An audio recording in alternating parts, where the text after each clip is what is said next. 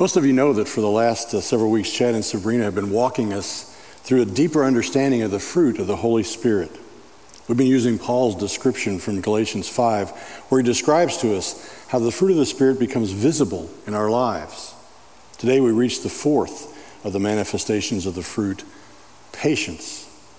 Let's remind ourselves of the scriptural basis for these conversations. This is from Galatians 5. Paul writes, But the fruit of the Spirit is love, joy, patience, pa- peace, patience, kindness, goodness, faithfulness, gentleness, self control. Against such there is no law. And those who belong to Jesus Christ have crucified the flesh with its passion and desires. If we live by the Spirit, let us also walk by the Spirit. Let us have no self conceit, no provoking of one another, no envy of one another. This is the word of the Lord. Thanks be to God. I don't know about you, but I've struggled over the years trying to understand more completely this concept of how the way that the Holy Spirit becomes evident in our lives. My simple thinking, I've kind of laid it out this way. It all begins with God's love which is the foundation, the impetus for everything that follows. Scripture tells us how God creates and provides and protects his people. But because of our nature, we continually turn from God. But then God will send his only son, Jesus, to give us a way to return to our Creator and to his love.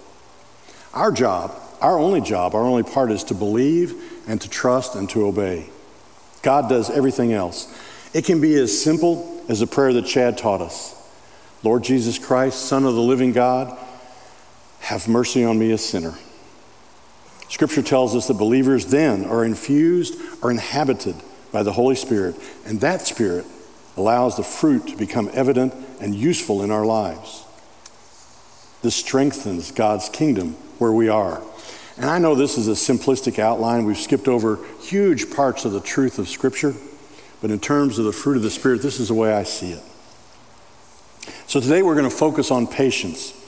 Chad and Sabrina have noted that almost all of the manifestations of the fruit of the Spirit overlap with each other. If you're patient, you're probably going to be gentle and have self control. If you are loving, you may well be gentle and kind. So the signs of the fruit of the Spirit are not mutually exclusive, but mutually dependent. At least that's the way this old Presbyterian un- un- tries to understand these deep God principles. I started volunteering at the church about 10 years ago when Jim Davis was our pastor.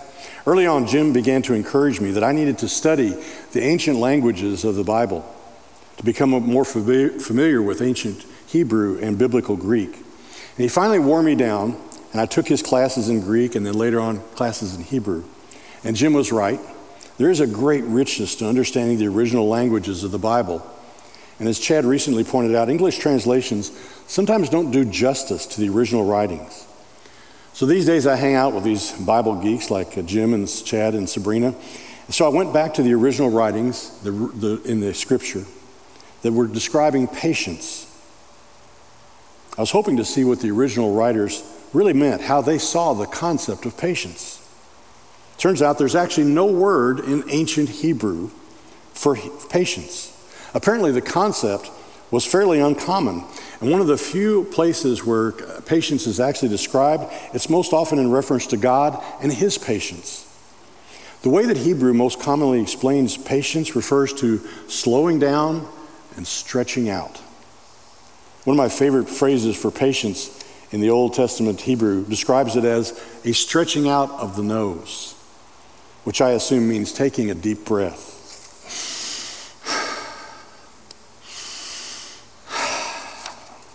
Patience for the Jews means slowing down your breathing, stretching out your nose. Now, by the time of the Greek New Testament, there was actually a word for patience, and it truly means exactly the same thing as it does in English. So here's our working definition for patience today patience is enduring discomfort without complaining. Enduring simply means to wait, to let some time pass without expecting immediate gratification. Discomfort means that there's a cost. Patience is not meant to be easy, it requires effort. It's a burden of sorts. Without complaining means to wait without, with anticipation, with hope, with trust that things will turn out okay. Another curious side note that is in the Greek and, and also in many modern languages, the words for wait and hope are the same word. It's just assumed if you're waiting, you're hoping. If you're hoping, you're waiting. Perhaps you know a few stories about patience from your Sunday school classes as a kid, or if you've been working on our Bible literacy like many of us have for the last uh, few months, you may have heard some of those stories. Beth brought up several good ones, and it's funny, as she mentioned, patience is not always the prime mover in these stories. It's not the big point, not the big theme, but it's an integral part of the story, and it, and it helps us to understand how important it is. You might recall how God promised Abraham and Sarah that they would have children, although it had never happened for them. Listen to this story from Genesis. Abraham said, You have given me no children. The Lord took him outside and said, Look up at the sky and count the stars, if indeed you can count them. Then he said, So shall your offspring be. Now the Lord was gracious to Sarah as he had said, and the Lord did for Sarah what he had promised.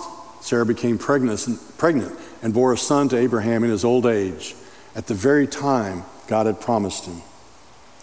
It was a brash promise, considering that at that time, Abraham, at the original promise, the covenant with, uh, with God, he, Abraham was 86 years old. But just a few chapters later, we hear the miraculous story of Sarah giving birth to their son Isaac.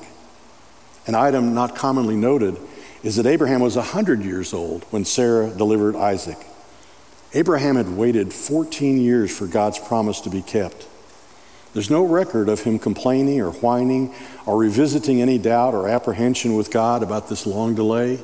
It's as Beth said, he kept on doing the things that he was supposed to do. He didn't just wait, he kept on living. He endured with discomfort without complaining. He waited and he hoped. He was patient. There's another story that you may have heard uh, about patience from the Gospel of Luke. It's the parable of the prodigal son, where Jesus tells about a patient father and his selfish son. Jesus continued There was a man who had two sons. The younger one said to his father, Father, give me my share of the estate. Not long after that, the younger son got together all that he had and set off for a distant country. When he came to his senses, he said, I will set out and go back to my father and say to him, Father, I have sinned against heaven and against you. We're never told how long the prodigal son was away from home, but the implication is that it was a long time, involving squandering of money, working with pigs, and enduring famine. Imagine enduring, waiting without complaint, the absence of a loved one, hoping for their return, especially one who had left and parted with unhappy terms. Imagine waiting all that time and hoping that a good outcome would follow. The father had a long time to wait and little reason to hope. No wonder that the father felt a need to celebrate with a party when the son returned. And perhaps the story of the prodigal son does not have patience as its central theme, but the parable would be incomplete without the father's enduring the discomfort of separation, without complaining. He waited and he hoped. He was patient. In fact, I think that's the real beauty, the blessing of patience. Patience blesses us with God's outcomes, perhaps not with the timing or style that we would choose, but with the timing and style that God has chosen. There's no doubt that God, uh, or Abraham, as he was waiting on the fulfillment of God's covenant, must have wondered at many times, how is this going to end? And the father of the prodigal son, waiting on the return of his wayward son, must have found that patience was a hard discipline. But in God's time, their patience was rewarded. It all ended as it was meant to end. Their patience, our patience, it gives room for God to build on their endurance and their hope as He wills it. Giving time and room and permission to God to love us and to provide for us, perhaps in ways we would not expect or even choose, that's a gift. A gift we give to ourselves, and it's a blessing to people around us. Maybe that's what all of these manifestations, these holy fruit manifestations, do for us and for our world. They give room for God to work in His way and His time. Perhaps our love, our joy, our patience, our kindness, our goodness, our self control, they allow us to step back and make a way for God to move, not only in our lives, but in the lives of people around us. This is the point where Chad usually pauses and says, So what? And I would like us to think today about practical terms about how the fruit of the Spirit is manifested in our lives. The fruit of the Spirit is a gift from God, it's a gift that's inserted into our hearts and our minds that we might reveal Christ to people around us. These gifts are like licenses, they're like authorizations to display these traits in the way that we deal with each other and with the world around us. We've all been given, in one measure or another, these gifts of the fruit of the Spirit. But for them to be effective, we must apply them and employ them.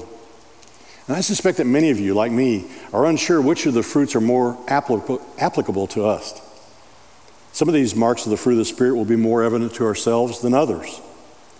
But in the same way that if we're granted a driver's license, but we never actually drive a car, we've wasted that gift, that permission, that authority, that opportunity. It takes some deliberate intention and effort to allow these gifts to emanate from us so that the fruit of the Holy Spirit would be clear to us and to others. We've been given permission by our faith and the receiving of the Holy Spirit to develop and enlarge and employ these gifts. Remember, these are the very gifts beautifully manifested in the life of Christ as he lived and taught and was crucified and resurrected, all the while displaying his humanity as he lived among ordinary people. And yet he completed a life defined by love, joy, peace, forbearance, kindness, goodness, faithfulness, gentleness, and self control. So, I'll offer one last bit of advice in learning how to reveal the fruit of the Spirit in our lives. Some people like me might say, you know, I just don't really have patience in me. Someone might say, I don't know how to make it happen. And although I know I have permission to display this fruit of the Spirit, I am simply not a person whose style it is to be patient or kind or gentle or self controlled.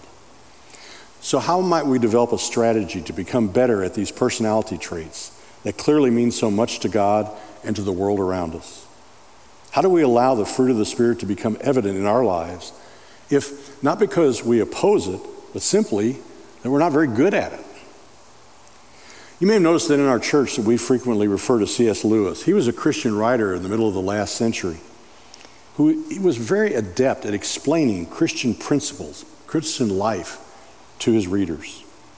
Lewis actually addresses this very problem, our natural disinclination to allowing the fruit of the Spirit to become manifest in our lives. Not because we think it's wrong, but just we're afraid we're not going to be able to do it well and we won't be able to bear this fruit. Lewis has a chapter in his book, Mere Christianity, called Let's Pretend. Lewis's proposal is this that although we are called to be Christians, it may not be our natural predisposition. Maybe it's not our style. Maybe it's not our personality to mirror Jesus' behavior. Although in our minds we can intellectually appreciate that patience is a valuable fruit of the Spirit, we don't feel it in our hearts. We don't trust ourselves to practice patience well. So, since it may not be our nature to routinely display this fruit of the Spirit, Lewis suggests that we pretend. For example, if it's not your personality nature to be patient, pretend that you are patient. Think about the ways that a patient person would behave, and then behave that way, even if, feels, even if it feels awkward and unnatural. Lewis points out this is the way that children learn by playing games of pretending to be mommies and daddies, pretending to be cowboys or astronauts or doctors or policemen. They pretend. And in their pretending, they learn what it feels like to grow into an adult with responsibility and purpose and worth. This pretending is not deception.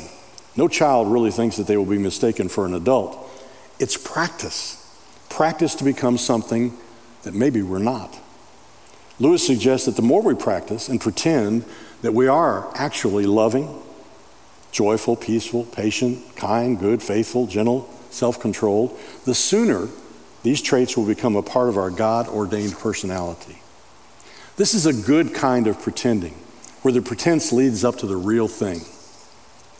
Imagine with me for a moment that perhaps you're like me, and there are times in traffic where someone cuts into your lane, drives erratically, takes dangerous chances. At that moment, not patience, but anger leaps from your heart to your lips. Let's imagine further, though, in that moment, that you're inspired by the ancient Hebrew scripture authors, and you lengthen your nose, and you take a deep breath, and then you pretend that you're a patient person. You imagine what a patient person would do or say in such a situation. A patient person might think, well, maybe that driver is in a hurry to get to an emergency. Or maybe I'm in no rush. I'll let him get by. He, that person is clearly in a frenzy to get somewhere. Or maybe the safest thing, this patient person might think, is that I should just f- pull over and make sure that we're all going to be safe with this wild driver. You're pretending that you're a patient person. And Lewis would contend that if you continue to practice this kind of thinking, patience will begin to take root in your heart and become a part of your very being. Patience will, slowly but surely, become your default reaction when patience is required. This kind of practicing, this pretending, is not only acceptable, it's necessary for us to grow, to develop, and to expose the fruit of the Spirit that God has licensed us and permitted us to reveal to the world. So that's my challenge to you for today and for the weeks to come as we explore patience and all these other marks of the fruit of the Spirit. Try pretending, try practicing. Be consistent enough with it that eventually you get better at it, more skilled, more effective. Let your nose grow. Pretend that your nose is longer than it really is. Pretend that you can lengthen your breath further than you thought you could. Allow the fruit of the Spirit to bloom and grow in you. God has given you permission, He's given you license to use these gifts, to put them to work in your life. Take advantage of these fruits of the Spirit. They are God's gift to you and to the world around you. Let's pray.